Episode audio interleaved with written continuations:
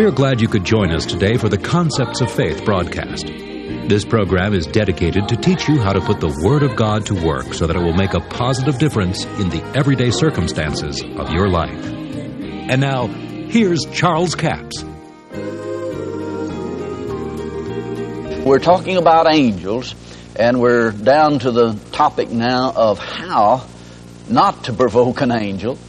Don't provoke your angel. Now, to say the least, it's very unhealthy to provoke an angel. Let's begin in Hebrews chapter 3. Let's start verse 7. Wherefore, as the Holy Ghost saith, Today, if you will hear his voice, harden not your hearts as in the provocation in the days of temptation in the wilderness. Now, you ought to underline the word provocation there. Because what it means was that they provoked God and the angels calls it the days of provocation. When your fathers tempted me, proved me, saw my works forty years, wherefore I was grieved with that generation, and said, They do always err in their hearts, and they have not known my ways. So I swear in my wrath that they should not enter in to my rest. Now see, God had given them the land. It was theirs, it belonged to them. It was certainly God's will that they enter into it. But yet, because they would not voice what God said, because they would not believe what God said, because they would not act upon what God told them to do, then God swore in His wrath that they would not enter into the rest.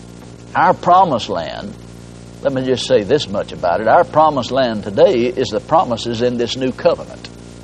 God has given us promises in this new covenant that's available to us today. But that doesn't mean that we'll enter into them just because they're in the Bible. Because we can provoke God and we can provoke angels today. And it's very unhealthy to provoke angels. Now, someone said, Well, how do you provoke an angel? It's very simple how to provoke an angel. Anytime you speak contrary to the Word of God, you're subject to provoking an angel. We must speak in line with the Word of God, to be in agreement with God and to be in agreement with what God would have us to say. And angels will work for you if you'll speak what God said. But now notice what he says here. Verse 11 I swore in my wrath that they shall not enter into my rest. Take heed, brethren, lest there be any of you of the evil heart of unbelief in departing from the living God. Now, he calls it an evil heart of unbelief if they wouldn't believe and speak what God said. Now, you see so many people today bless their hearts, they want to serve God and they want to do what's right, but they're so brainwashed with religious tradition and they're so convinced that they have to say it like it is instead of the way God said it until they continually speak contrary to the Word of God. Well, they'll say, Yes, I know the Bible says that, but it's not that way with me. I never do have enough. I never can do this or that, which the Word says, you know. And they just talk contrary to the Word of God. I tell you, you're provoking angels, and you'll never enter into the rest that you can have through God's Word by speaking the Word of God and entering into the provisions that God made. Now, it's not that God's against you. It's not that God wants you to fail. But you see, you must be in agreement with what God said. Now, watch what he says here in verse 12. Take heed, brethren, lest there be any of you of an evil heart of unbelief departing from the living God, but exhort one another daily while it is called today, lest any of you be hardened through the deceitfulness of sin. For we are made partakers of Christ if we hold the beginning of our confidence steadfast unto the end. While it is said, Today, if you will hear his voice, harden not your hearts as in the provocation. Now notice, hear his voice. Hear what God said about it. And don't harden your hearts. Now I see people, and I have people write me once in a while, that their hearts are hardened with the gospel, with the good news. They say, I'm tired of hearing people say, confess this and confess that. When I can't confess I'm healed when I hurt. And I just got to say it like it is. And I want to know why I didn't get healed. I just don't believe in confessing that I'm healed when I know I'm sick. well, bless their darling hearts, they don't know that they're falling right into the same situation that the children of Israel did. They're provoking God and provoking an angel because God said, I sent my word and healed them. Well, now, if God said He did it, we ought to say that. I don't care how much you hurt or how much your finances in a bad situation. Whatever God says about you, you ought to say that about yourself. Because it'll provoke your angel, it'll provoke God when you don't speak what God says. And you will not enter into rest out of that. And it's not God's fault if you don't do it. God's already made the provision. See, it wasn't God's fault that they didn't enter into the promised land.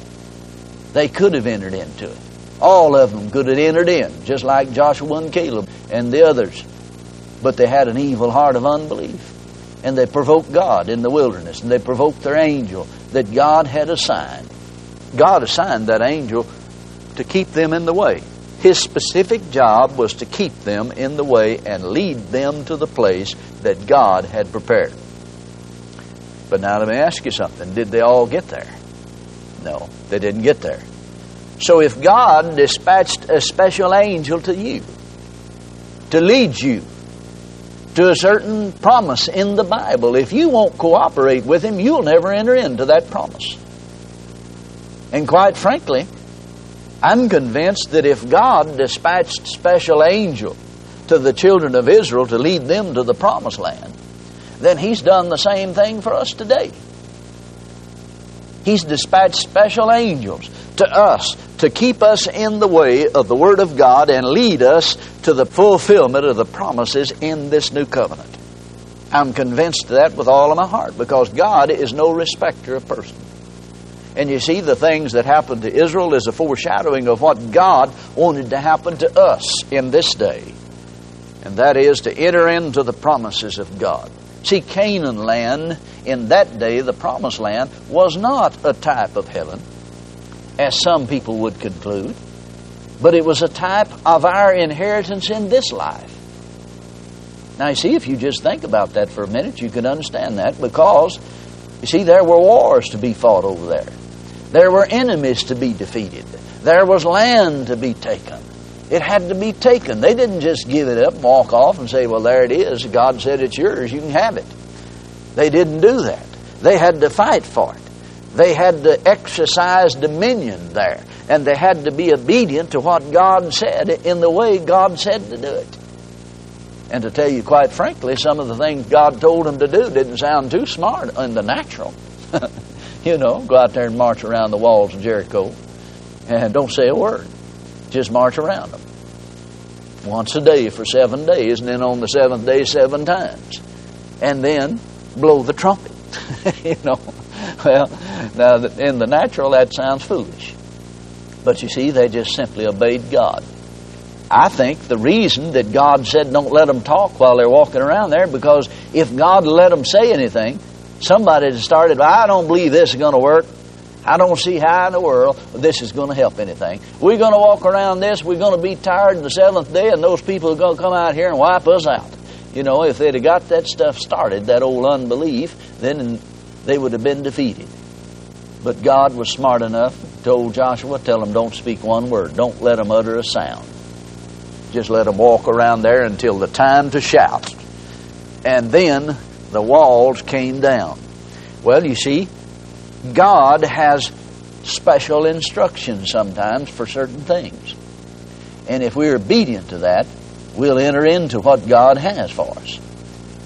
I'm convinced that God did dispatch angels to us today. They're here. They're for the church today. They're in the church today, the body of Christ, to lead the body of Christ into all of the promises of God so that we can enter into the rest of God. But many people never enter there. It's sad, and you hate to say it, but it's true. There's many people that'll never enter into the rest of God, never enter into the provisions that God made for us here on earth, because they think it's something they're going to get when they get to heaven. But you see, the promised land was not a type of heaven, it was a type of our spirit filled inheritance in this life. Now, notice here, as he comes on down, verse 15, I'll read it again. While it is said, Today, if ye will hear his voice, harden not your hearts as in the provocation, For some, when they heard, did provoke, howbeit not all that came out of Egypt by Moses. But with whom was he grieved forty years? Was it not with them that had sinned, whose carcasses fell in the wilderness? To whom sware he that they should not enter into his rest, but to them that believed not? So we see they could not enter in because of unbelief. Now there's something about this word here, unbelief, that we need to talk about. In this situation here, the way it's used, this word unbelief means because of their disobedience. See, their unbelief caused disobedience. And when we get far enough into unbelief, it's going to cause disobedience. So they wouldn't obey what God said.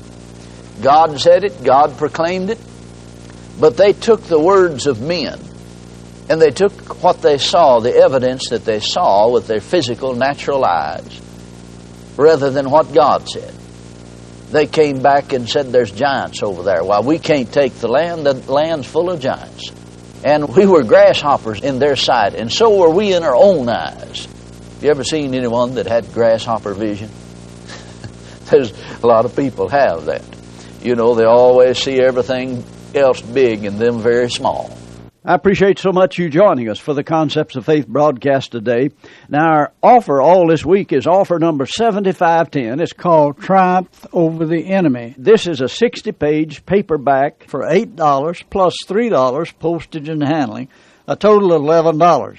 It's dealing with Paul's thorn in the flesh because Paul's thorn in the flesh was a messenger of Satan sent to buffet him.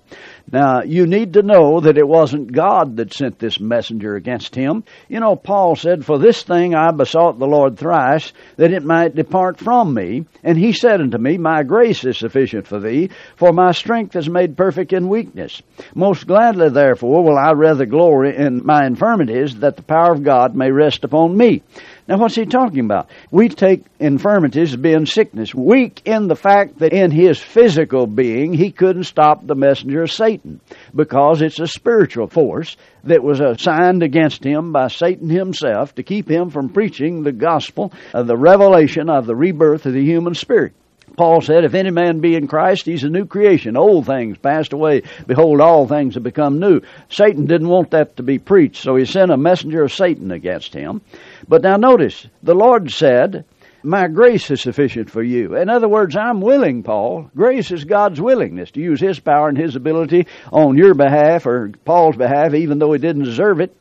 But he said, I'm willing, but you have to do it yourself. He doesn't rebuke the devil for you. You have to rebuke the devil. The Bible says, submit yourself to God, resist the devil, and he will flee from you.